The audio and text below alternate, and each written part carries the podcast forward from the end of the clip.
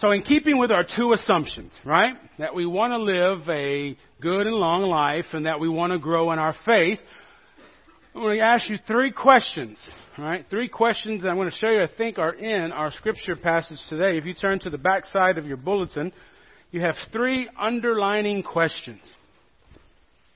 Now these are very specific questions and questions that several of us have been asking ourselves for a while now on Wednesday evenings. And those three questions are, where have you seen God? How have you served God? And when have you denied Christ? We have used those three questions to connect to ourselves and to keep our faith connected to God in different ways. Now let me show you how I find this in Scripture. First of all, you want to talk about a beach to bay story, huh? It's been about a week since Jesus re- was resurrected, at least a week. And Peter and the other disciples are sitting around there. They're just, who knows what they're doing. Maybe they got all dressed up and they're listening to some guy talk and go on and on. Who knows? But they're all sitting together and someone, Peter says, you know what? I want to go fishing. Who'd be the first one here to say that? Yeah, I, I was looking back there. I knew, you right? So I want to go fishing. And then Peter says, I want to go fishing. Thomas, some of them says, well, I'm going to go with you. Right? And so they all get up and they go fishing. They go about a football field's length out into the water and they're fishing. And they're actually, what happened to them is part of the reason why I don't find myself fishing too much because uh, it's called fishing. It's not called catching, right? They're there all night and they're fishing and fishing, but they're not getting anything. And as they're out there on the boat, who knows what they're thinking about? They may be thinking about uh, the resurrection and what they've heard and what they think they've seen and how it's impacted them and what they've been through. They may be mad as you know what because they can't get any fish. Who knows? But as daybreak comes, they hear something. They hear somebody call out to them and say, Hey! You don't got no fish, do you? no, we don't. We don't have any fish. And they hear the voice say, well, take your nets and cast them on the other side of the boat. Because I'm sure all through that night they've only been fishing out of one side of the boat, right? That's how fishing works. You don't move, you just stay right there. You don't change your net at all, you don't move at all. You just fish from one exact location the entire night. Is that how fishing works? but Jesus says, you know what, all you have to do is pull your nets on the other side this time.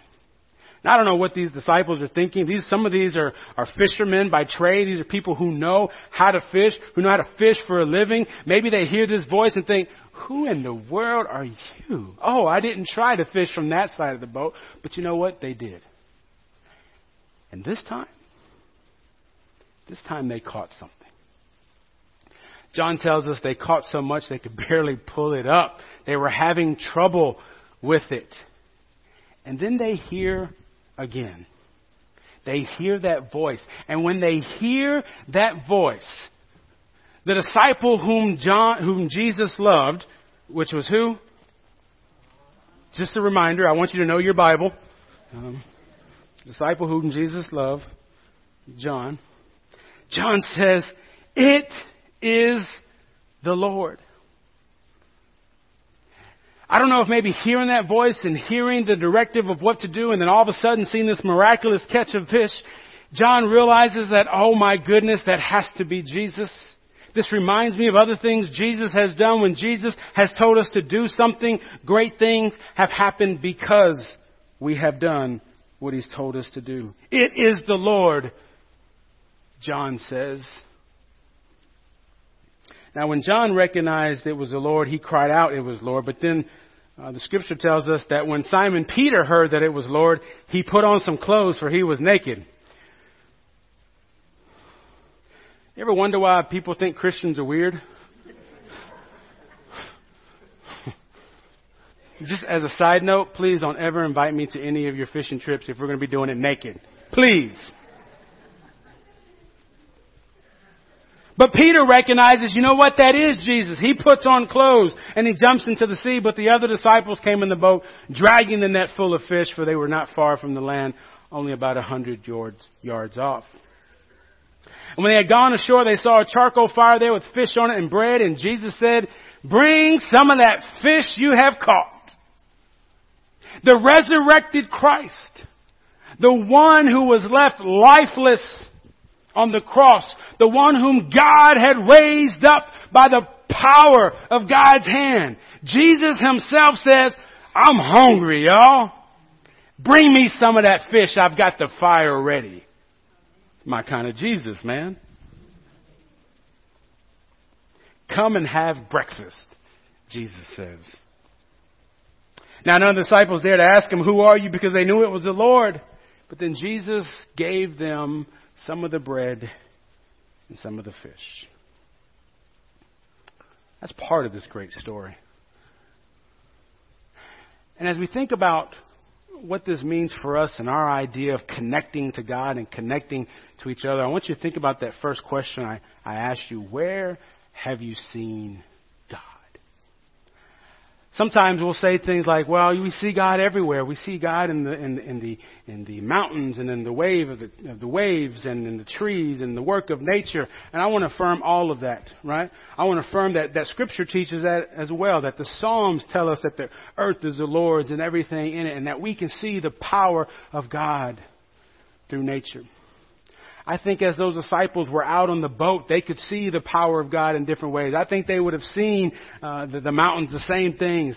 But you know what? They didn't tell us about the mountains in John 21. They didn't tell us about the sea. They didn't tell us about the wind. You know what they told us? That Jesus asked us to come and have breakfast. Because there are some moments when we are absolutely sure that we are in the presence of God. I want you to think about if you've ever been in that hospital room when new life is birthed. When a new life comes into the world, you better believe God is there. I want you to think about moments when, when you have been going through something and, and, and God has just overwhelmed you with, with peace or, or answered a, prayer and you've felt it and you've known it and you, you've been able to say that this was God. There are so many times when we pay attention that God is saying to us in one way or another, come and have breakfast with me. I am alive and well. I am moving and I am doing good things and I want you to see me.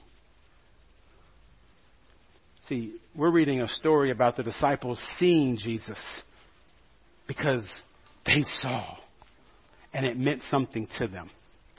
And when we've been gathering together, we ask ourselves, when, where have we seen Christ? We talk about these times in our life in the past week or so that we have seen Christ. Times when we've been praying for something and God has answered a prayer, or God has given us something, or we have been with family, or we have been in a moment where, where God has done something for us and we have been absolutely sure that God is with us.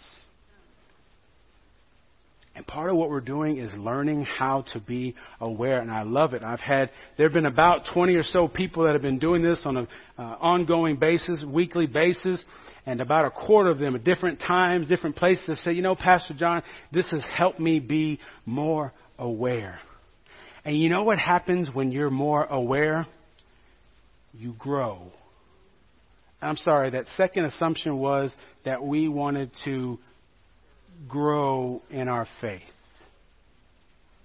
So maybe if we could become more aware of the presence of God around us.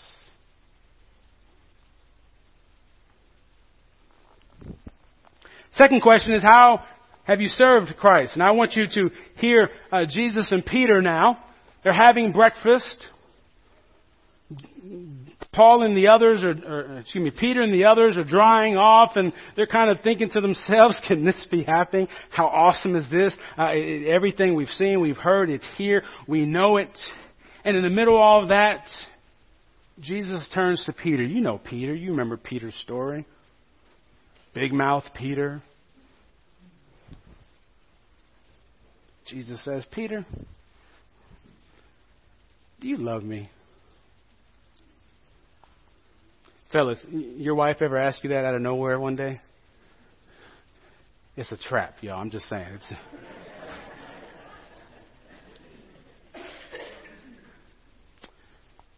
Peter, do you love me?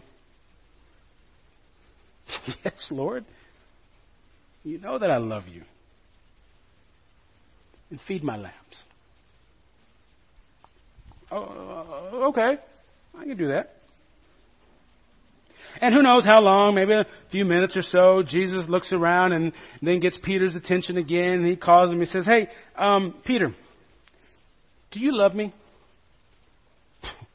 I mean, I mean, yeah, you asked me that a second ago, but yeah, I mean, I still love you. Yeah.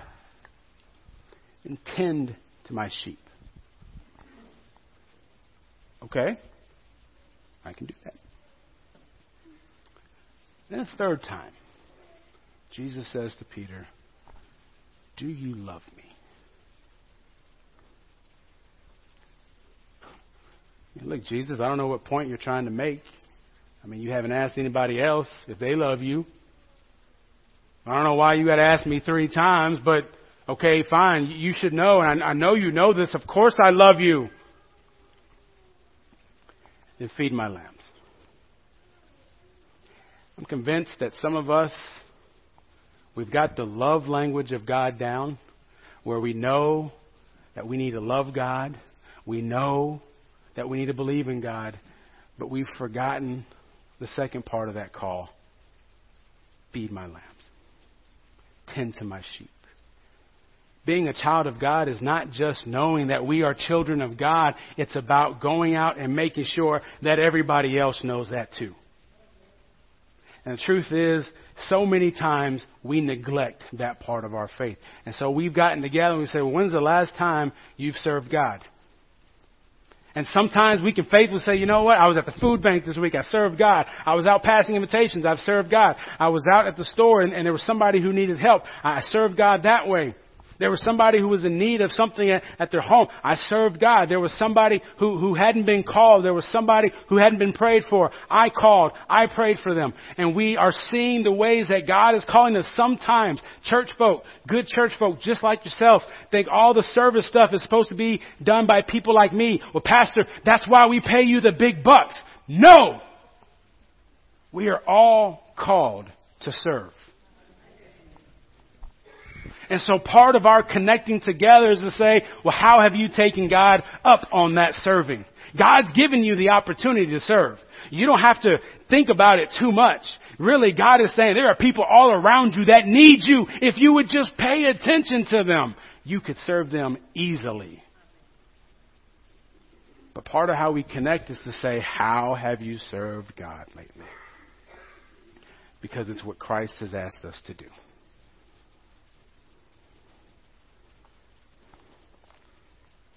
The third question, it's funny how these groups work because, you know, we, we learn to see God. We say, you know what, it was so great. I got to see God in the, in the face of a, of a family member or at a part or something. I see, it was so great.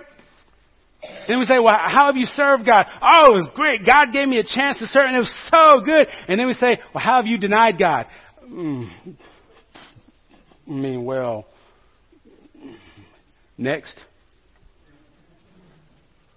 Now, to be sure, when we say denying God, we aren't saying that, oh, when have you thought to yourself that God doesn't exist? That's not what we're talking about. We are recognizing that God has given us a calling to follow. You, you, you, heard it read, right? After all that was said, after Jesus and Peter have this interaction, interaction where he says, feed my sheep, tend to my lambs, feed my lambs, and then he says, now come follow me. Right? Come follow me into a life of discipleship. Come follow me into a life of faith. The truth is, we do not always take God up on that. We say, oh well, we're just sinners. No. No. We're not just sinners. We are the children of God. We have been made new by the power of the Holy Spirit. God is doing some stuff in our hearts and in our life. We don't just sit back and say, nothing I can do about it. I'm just a sinner. There is something we do about it. We say, God, I'm sorry for who I've been and for what I've been so that now I can be prepared to be exactly what you want me to be. So the question we ask is, how have you denied Christ? And this is where it comes into the story. And many of you have heard this before. It's a traditional way we look at this story. Jesus asked Peter, How many times do you love me? Three. And we've often looked at, looked at that and we remembered Peter specifically. That's who Jesus is talking to. And we remember at one time, Jesus told Peter that he would do what three times? He would deny him. You see, he wouldn't deny that he existed. He would deny his relationship to him. He would deny that he had a calling to follow him. He would deny his purpose of life. And sisters and brothers, here's the truth. We all do that. We all, at times, would rather do our own thing than God's will. We all would rather serve ourselves than serve somebody else sometimes. Now, I'm not telling you that to make you feel guilty. I'm telling you that because we are all guilty. And the great part of the story is that Jesus asked Peter three times, Do you love me? And it seems like maybe, if nothing else symbolically, Jesus is saying, You remember those three times you said you didn't know me? Guess what? It's okay. We can start over. And when you and I deny Christ, when we deny our discipleship, when we would rather be focused on our own lives and doing our own things, sometimes we get so far along we think, well, there's nothing I can do about it now. But sisters and brothers, that is not good news. The good news is there is something that has already been done about it. And we can follow. And I want you I want to encourage you to hear me again about what we're trying to do connecting to God and connecting to each other with these three questions, at the very least. Where have we seen God? How have we served God? And when have we denied God? And there is something freeing about being able to sit with somebody else that you know loves and cares for you, and them just to hear it, and that with the grace of God, we can move on. We can move on and grow to new faithfulness. I want you to strongly consider being a part of a group in our church that does just that. We're already studying together. We're studying scripture together. We have Sunday school classes. We have Sunday evening class where I lead a study as well. We are studying together. Some of you are part of other study times. Here's the thing. The church is studying a whole lot, but there are a lot of studying Christians that aren't following Christians. You know what I mean? There's a whole lot of Christians that know a whole lot of stuff, but they don't know how to follow. Y'all, y'all with me? So we don't need another study time. We already have a worship time. We have plenty of service times where we can serve God together. What we're missing is a time and a place for us to talk about how we are living out our faith together. And that's what our small groups are about. And I want you to think about the story. I want you to pray about uh, those different elements that we see about seeing God on the sea, hearing God, hearing Christ say, I want to have a little breakfast with you. I want to show you my glory. I want to show you my power. I want to bless you with peace beyond measure. I want to show you how I can use everything about your life to do great things in my name. And I want to remind you that I don't care how far you've turned from me, I am always here to welcome you back.